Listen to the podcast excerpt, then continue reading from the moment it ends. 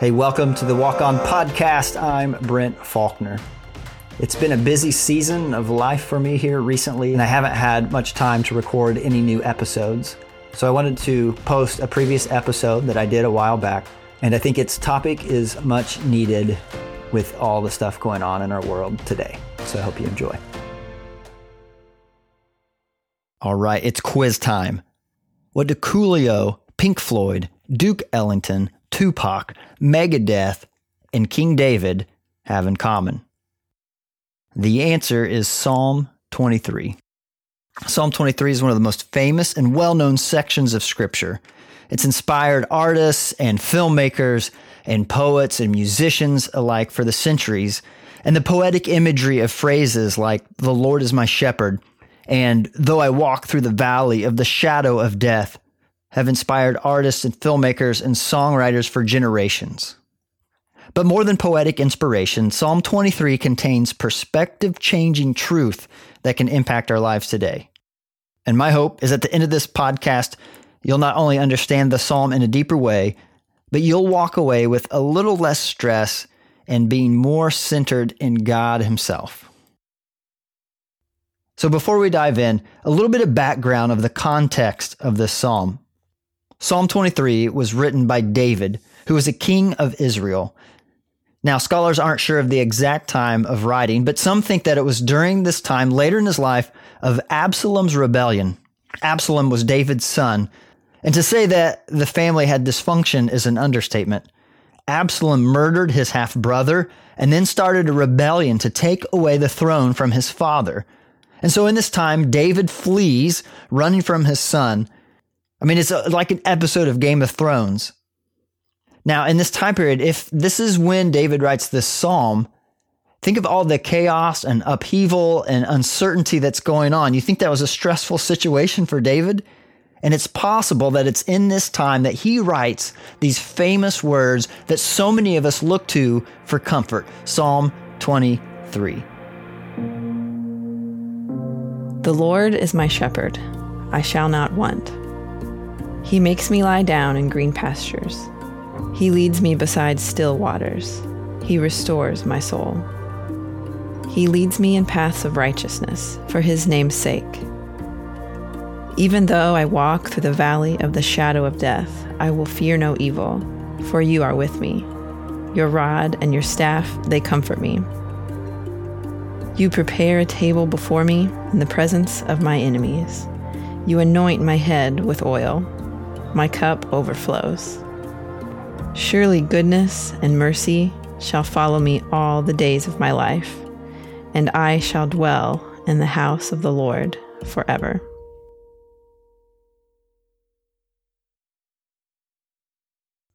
Now for a moment of confession. I like to be in control. We have uh, one of those two seater bicycles, those tandem bicycles, and I have to be in the front driving. I can't I can't stand it to be in the back and let somebody else do the steering. I have to be in control. And I imagine I'm probably not alone. Many of us like to be in control. We like to know what's going on. And the same is true for my faith. I like to be in control. But here's the problem. When I'm in control, then it's up to me to produce the results. It's up to me to hold things together. And often it's time when I seek to be in control of situations that actually causes more stress in my life because I'm trying to hold everything together. I'm trying to produce certain outcomes. But here in this psalm, David starts out saying that the Lord is my shepherd. Now, a shepherd is something that David would have been very familiar with. Earlier in his life, he was a shepherd and he tended the flocks of his family. And so David knew how a shepherd cares for his flock. David knew how a shepherd feeds them, leads them to pastures, and leads them to water. David knows how a shepherd protects his flock. He would be intimate with the understanding of all the things and to the extent that a shepherd goes to care for the sheep that are in his fold.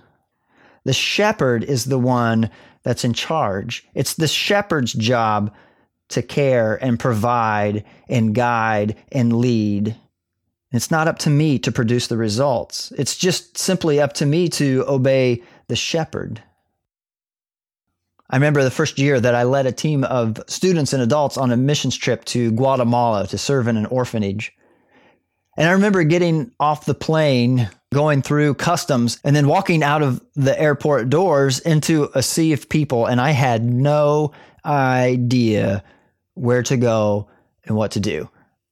I knew we were supposed to meet a contact for the orphanage, but I had no idea who they were, what they looked like, where they were going to meet us. I just simply w- was just kind of walking blindly. And man, talk about stress and worry, knowing that all these people were relying on me to lead them and to guide them. And I had no idea where I was going. And then suddenly a yellow bus pulls up, and on the side in big letters, it says Casa Bernabe the orphanage that we were serving at. And in that moment, a sigh of relief came over me. Oh, because finally I didn't have to know where I was going. I simply knew we had to get on that bus.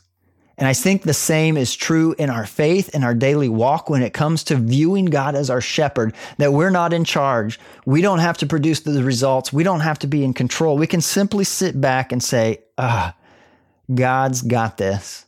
And so I can relax. But not only does David use the shepherd metaphor, he uses a personal pronoun. He says, My shepherd.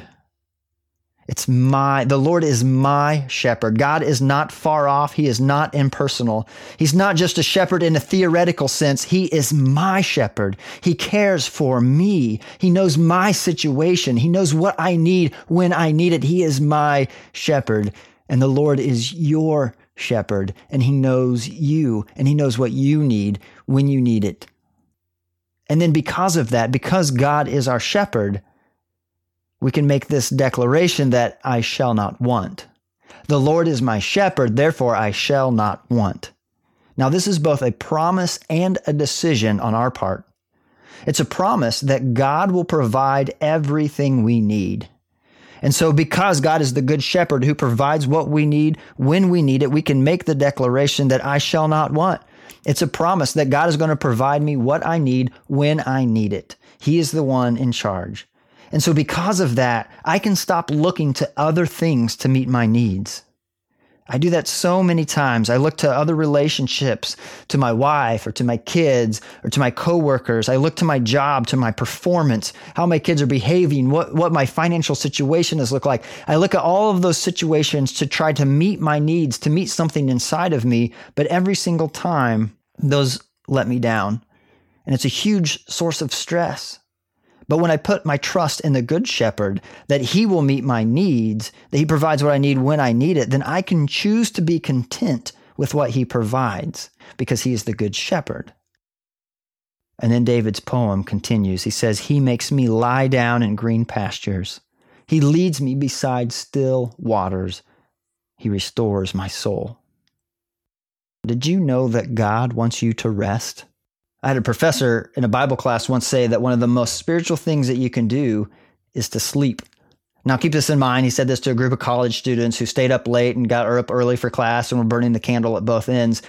But I think there's truth to this for all of us because, at least for me, when I'm tired is when I'm grouchy and rude and it impacts the relationships. It's when I get angry easy. And it's when I'm more tempted to give into sin and make decisions that aren't honoring to God or honoring to the people that I love.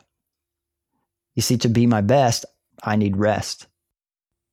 Rest is so important. God laid it out as a commandment. In Exodus 20, he says, Remember to observe the Sabbath day by keeping it holy. You have six days a week for your ordinary work, but the seventh day is a Sabbath day of rest dedicated to the Lord your God. So, why is rest a commandment? Now, for many of us, we think of the commandments of God as this list of do's and don'ts that we have to try to, to work towards and to achieve and put all of our energy to try to try to please God. And that is not the case at all. What God is laying out in his commandments is a way that we're called to live, that he's created us to live in a certain way. And when we live in that way, we live in harmony with who he is and how he's created us to be.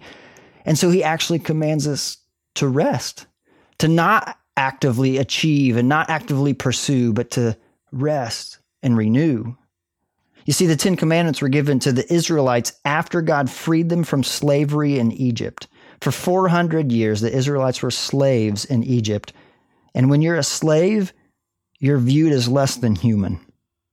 right? You're not a human being, you're a human doing. And so for the Israelites, their worth was based on what they did for the Egyptians, right? Make more bricks. And so for 400 years, generation after generation grew up with the understanding that their worth and their value was based on what they produced. And so when God frees them and leads them out of captivity into freedom, he institutes a day of rest, a day of no work. I mean, think about this. That would have been the very first day off of work for 400 years for the Israelites. And God wanted to make a weekly reminder that you are more than a human doing.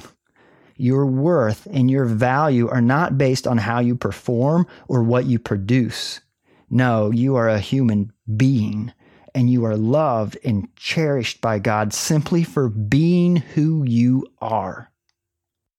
God created us and commanded us to rest and to renew and to restore. You see, to be my best, I need rest. So, what does it look like? Well, notice where God makes us rest green pastures and still waters. Now, you may be thinking green pastures, still waters. All right, golf course and a beach vacation. Bring it on. That's just what I need, right? well, remember that metaphor. God's the shepherd. We're sheep. So, what's green pastures and still waters to a sheep? Ding, ding, ding, ding, dinner bell, right? It's dinner. Green pastures, still waters is a place where God feeds us. It's where he replenishes us. Now, Jesus said, People do not live by bread alone, but by every word that comes from the mouth of God. And so for us, we're fed through the word of God. The word is active and alive and transforms and changes and energizes us and leads us. That's how God feeds us and renews us. What David is talking about is about restoring our souls. And did you notice who does the restoring? God is the one that restores my soul. He restores my soul. So many of us think that we can do the restoring on our own, right? If I just had this vacation or if I could just get in this other game of golf or do this hobby that I'm pursuing, those things are good things. And, and there's a time and a place, but have you ever come back from vacation more stressed than when you left? Only Jesus can restore and renew our souls. And David continues in this psalm and he says, He leads me in paths of righteousness for his name's sake. Now, there's a lot of paths to choose from. Have you ever found yourself knowing what, what's the right thing to do? What's God's will for my life? What decision should I make here?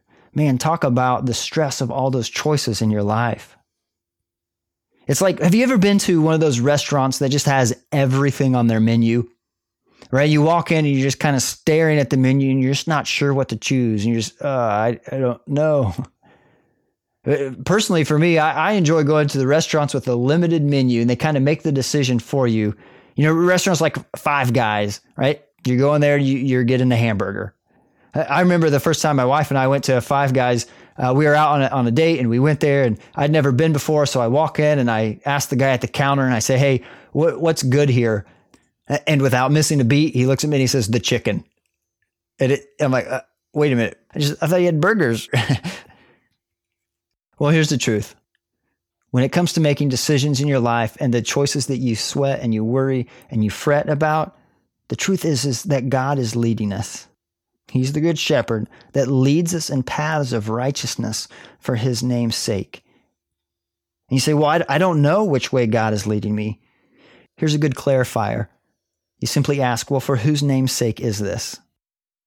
Because God leads us in paths of righteousness for his name's sake. And so, are my choices about making my name great? Are the choices about my uh, position or gaining more power or getting more esteem in other people's eyes? Or is it about lifting up the name of Jesus? Because if my choices are about making my name great, it simply leads to more stress. Because to make my name great means that I'm the one expending all the energy to further my brand, to further my position, to earn other people's approval, and it wears me out. But if my choices are about lifting up the name of Jesus and making his name great, then he takes care of the results. I just have to simply follow the lead of the Good Shepherd. And you'll find that as you walk in the path of Jesus, and as you lift him up and make his name great, you're walking in the path of love and peace and joy. And the truth is that sometimes the path of righteousness isn't so much about where you're going, but how you get there. It's about how you live your life and the decisions that you do make.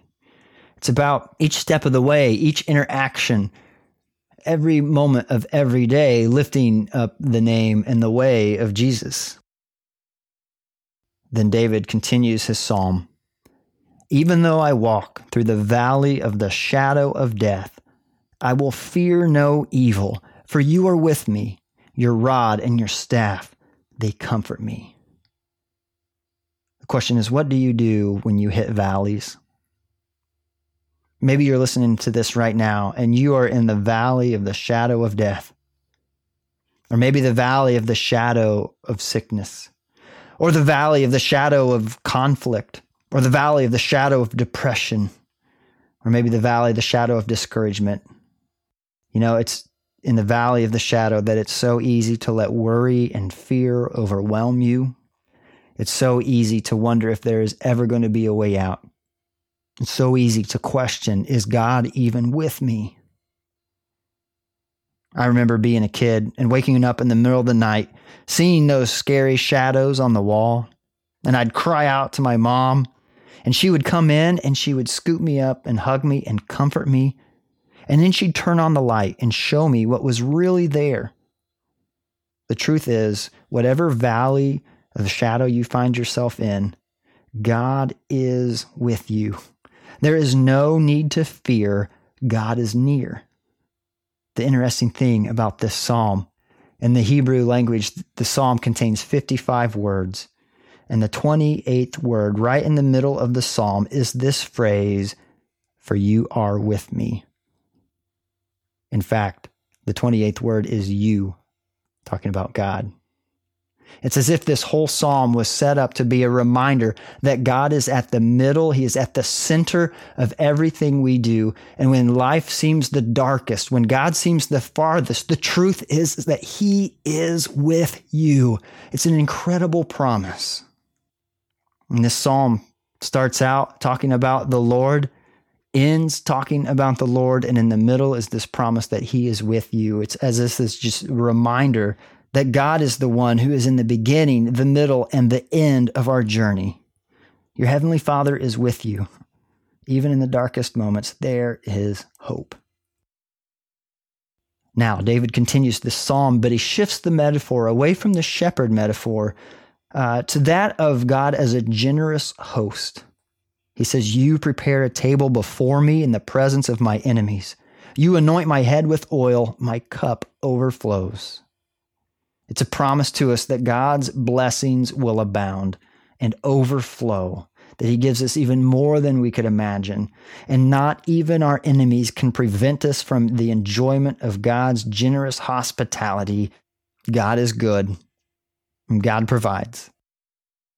And then David wraps up this psalm with the phrase Surely goodness and mercy will follow me all the days of my life, and I shall dwell in the house of the Lord forever a beautiful ending promise that the shepherd God who provides all you need, who restores your soul, who guides your path, who comforts you in dark valleys, and who defends you because of what Jesus did for us, that God will be with you forever. We have unlimited, eternal access to the goodness and mercy and love of God. The truth is that when we come to understand that the Lord is our shepherd, he is the one leading us, guiding us, protecting us, comforting us. When we understand that all of the outcomes and the results are up to Him to provide, we simply have to follow His lead. It's a perspective changing truth that can change how we deal with stress and circumstances and trouble when it comes in our life as a real impact on our physical health, our spiritual health, our emotional health, to realize that the Good Shepherd is with us And so, as I conclude this podcast, I want to do something a little bit different. I want us to do an exercise of reflecting on the truth that's in each line of this verse. And wherever you are, I want you to take a deep breath, create a space where you can focus in, where you can listen and reflect.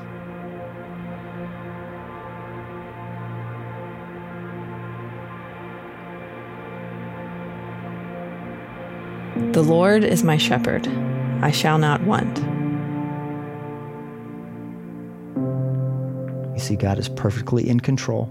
You don't have to stress yourself with the outcomes that you can't control anyway, because the loving shepherd will provide.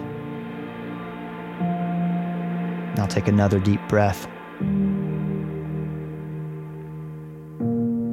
He makes me lie down in green pastures.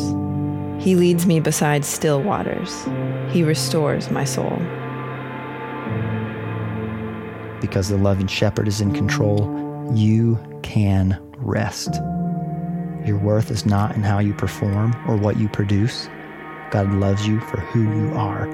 So rest in Him and let your soul be restored. Now take another deep breath. He leads me in paths of righteousness for his name's sake. God will lead you to the right decisions. You can release the temptation to make your name great and begin to focus your mind on God. Take another deep breath. Even though I walk through the valley of the shadow of death, I will fear no evil, for you are with me. Your rod and your staff, they comfort me. God is with you even in the valley. And when you sense his comforting presence, the valley doesn't seem so deep and the shadow doesn't seem so dark. God is with you. Take another deep breath. You prepare a table before me in the presence of my enemies. You anoint my head with oil. My cup overflows. You have a seat at God's table and his blessing overflows. There is no one that is able to take that away. And through Christ, God's love is yours always, forever. And take another deep breath. Surely goodness and mercy shall follow me all the days of my life, and I shall dwell in the house of the Lord forever. And because of Jesus, you have unlimited eternal access to God's goodness, mercy, and love every moment of every day. Take one more deep breath. May you go in the peace and love of Jesus, the Good Shepherd.